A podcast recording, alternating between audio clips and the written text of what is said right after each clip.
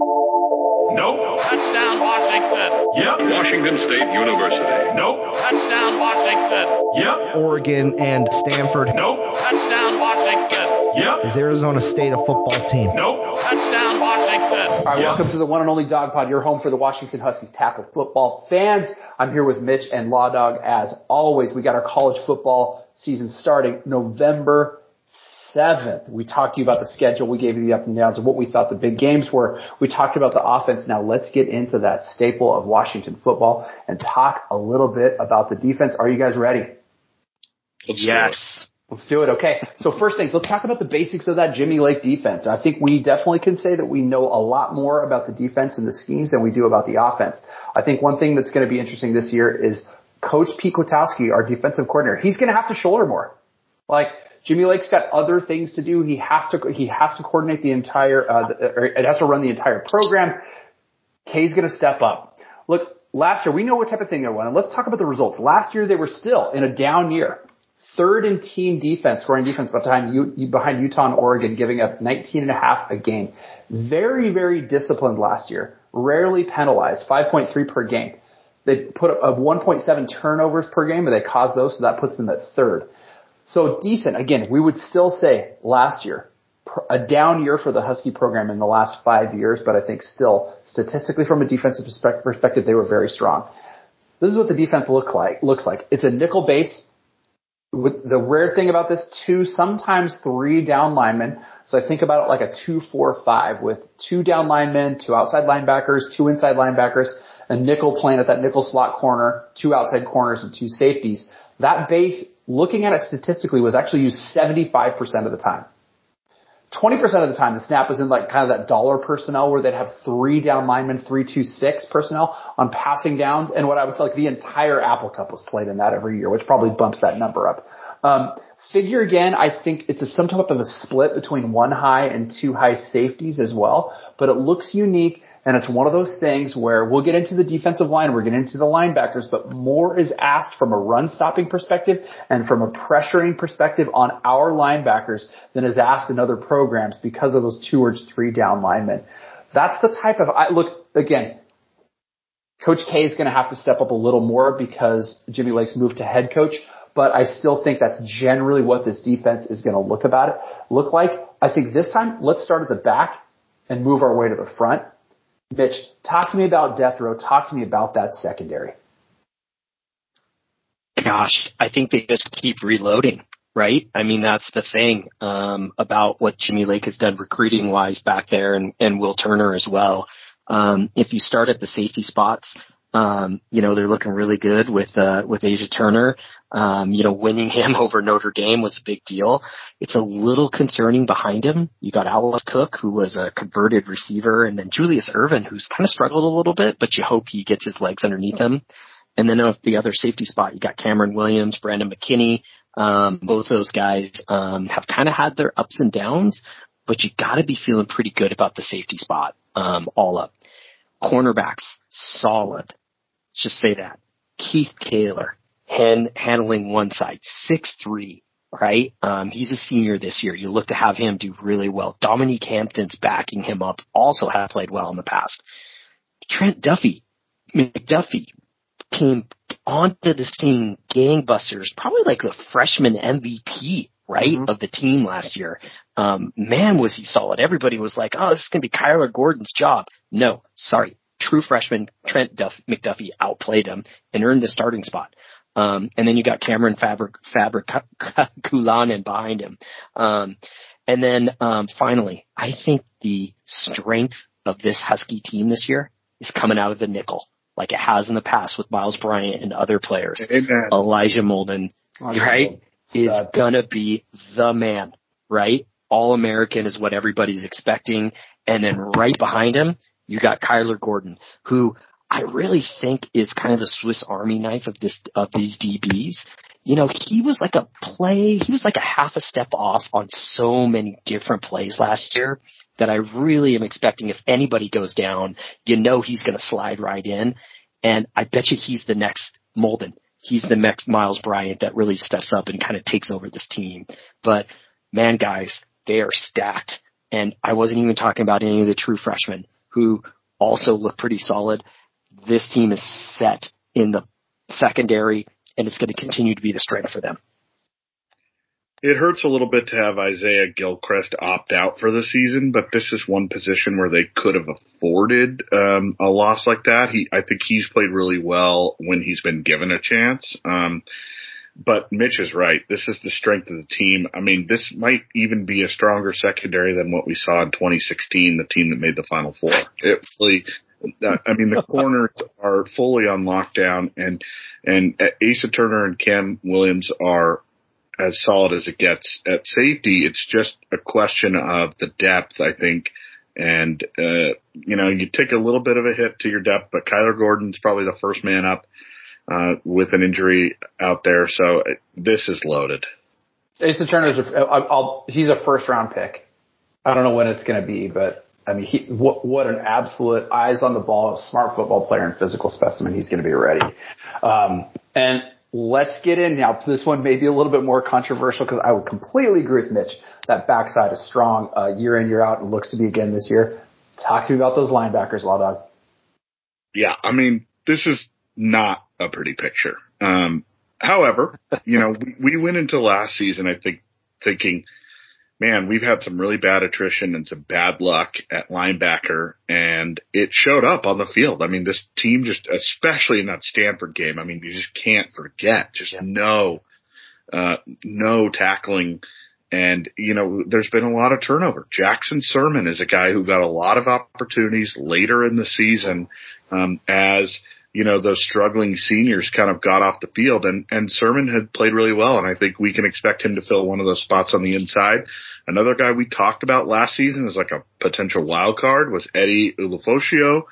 Um, it's maybe seeming like he's got the other spot on the inside linebacker kind of wrapped up. Um, and he, and he played really well when he's been given the opportunities, not only on special teams, but, but on defense, especially late in the year when the defense really started to gel. What really kills you though is, you know, just talked about Gilchrist opting out, but when we had Joe Tryon say, Hey, I'm, yeah, I'm calling, I'm calling it a career. That was a, that was a huge loss for this defense. And, you know, you could see, you know, I was starting to get worked up to the point of, Hey, this defense might just be as good as anything we've had since the early 90s, you know, and, and Joe Tryon was going to be a big part of that. And, you know, now he's gone. So how do they fill that role? I mean, we know Ryan Bowman's probably got the other outside linebacker spot. Um, and he's played, you know, capably and he's been fine and he's had his ups and downs. Some, he led the team in sacks a couple years ago. Uh, last year was kind of more of a non-factor, but here he is now a fifth year senior. He's been honorable mention all Pac-12. He's, um, you know, he's basically one of your leaders on defense. So we'll see how well he plays.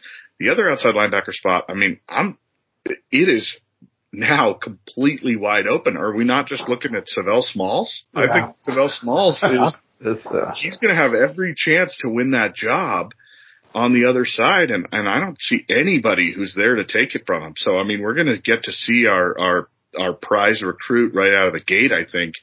And from what I hear in camp already, he is making a big impression. So, I mean, I was actually talking with somebody totally unrelated uh, about high school football, um, you know, not too long ago and saying, Hey, yeah, I can't watch when my kids are out on the field and they're playing these guys who are 6'4", 240. And I was like, Oh, you mean like Sav'ell Smalls appearing?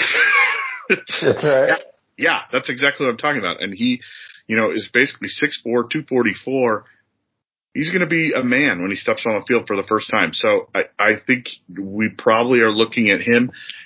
But, you know, we've talked about this. The depth here is just not what it once was. I mean, you probably got Laiatu Latu, um, who's, who has played well when he's been given a chance, but hasn't gotten that much, uh, playing time. I think he's probably another factor, but outside of that, guys, I mean, I don't know if anybody is really uh, making my mouth water on the linebackers. Yeah, I, I expect to see Sav'ell Smalls as your every down starter and, you know, a complete physical specimen, whether it takes him a game or two to adjust to the speed of the game, who knows.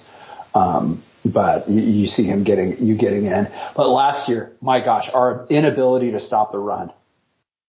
And Stanford was the most Yeah. one of the one of the most painful things I think we've ever seen. Right, where you know they're they're they're writing up three four yard uh, run the clock down plays and running them for 15 because they're just getting right through into the second of the level. So um, it's going to be interesting. It's going to be interesting to see. I think this is the right guys. The depth is a question. Let's get into the big guys up front. Uh, D line. So again, we're looking at two down linemen, sometimes three. Um, Ike Malloe, look, he he loves to bring in lots of guys in big hockey style shifts, two and three at a time, right? Three come in, three come out, two come in, two come out. So you have to really have that depth there. Talk about that second big loss for the Huskies, and I will say I, we did not get as decimated as Oregon and others did, for sure. Others got way more decimated than we did from uh, opt outs.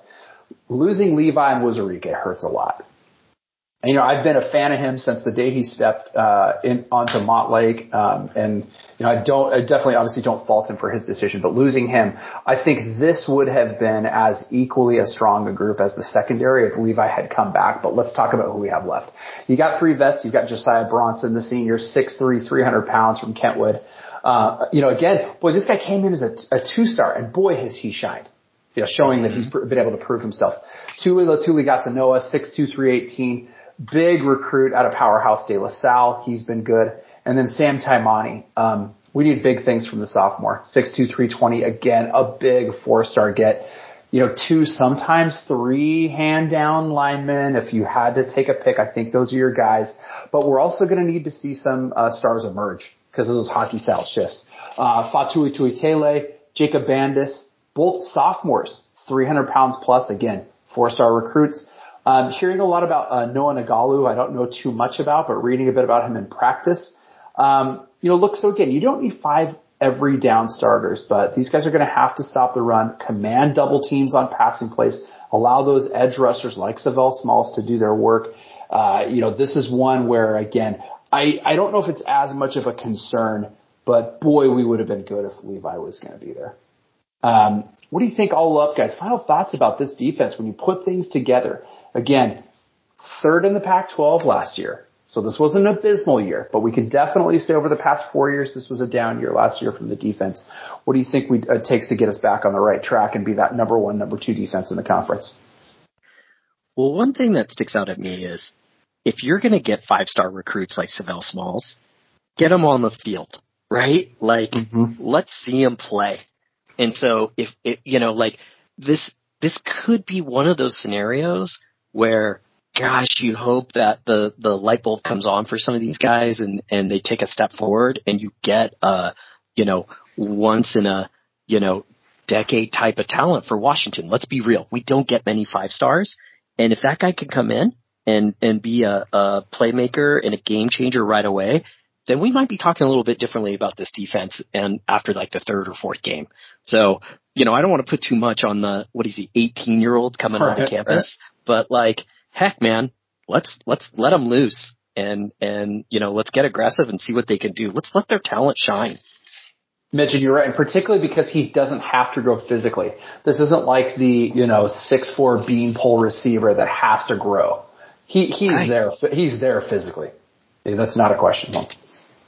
And, and BT, I just want to touch on, you know, you mentioned all the guys on the D line that I would have mentioned, but you know, this is a position that you've really recruited really well in the last few years. You've out recruited your biggest rivals on the D line. I mean, I know that Oregon's got Thibodeaux and USC's got that other uh, sophomore and you know, maybe you've got bigger stars, but in terms of the big 300 pounders, you have dominated the West Coast on recruiting. Now right. it is time for those guys to step into those roles. And we know the talent is there. It's the same thing we talked about on the offensive line. I don't need to, to, to look at uh, the roster to know we got the talent. We know that those guys can play. It's just a question of who's going to emerge and who's going to take off. I, I think the depth is kind of your issue that you haven't, you know, we, we looked at the last few years and we always knew, hey, we've got guys coming up behind them. Now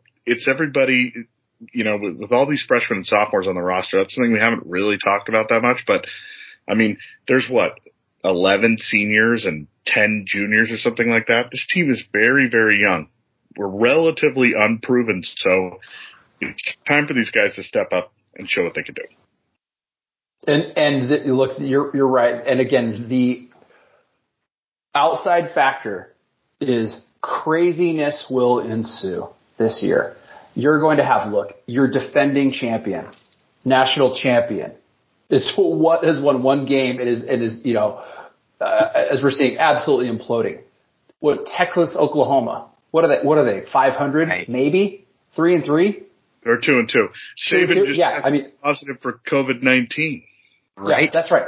Craziness is going to ensue. Like if I, it's funny, like if I was going to throw one dartboard on the bet, I'd say, okay, Arizona one win, sure, they're going to get two, maybe three. You know why? Because craziness is going to happen. It, you don't know what again. What will COVID have an impact? What will COVID, COVID ability to play have an impact? What will COVID preparedness have an impact? And what will be the impact of empty stadiums? And you're already seeing it play out in the SEC and you're seeing it play out in the Big 12 and a little bit in the ACC. I'm so excited for this season. So glad that the Huskies are going to be back. We at the Dawg Pod are going to be back here preparing, getting you ready for that big Cal game on November 7th. We'll talk to you a few days in advance of that and give you a full prep and review. Anything else, fellas? Go dogs. Go dogs. Oh, dogs, let's do it.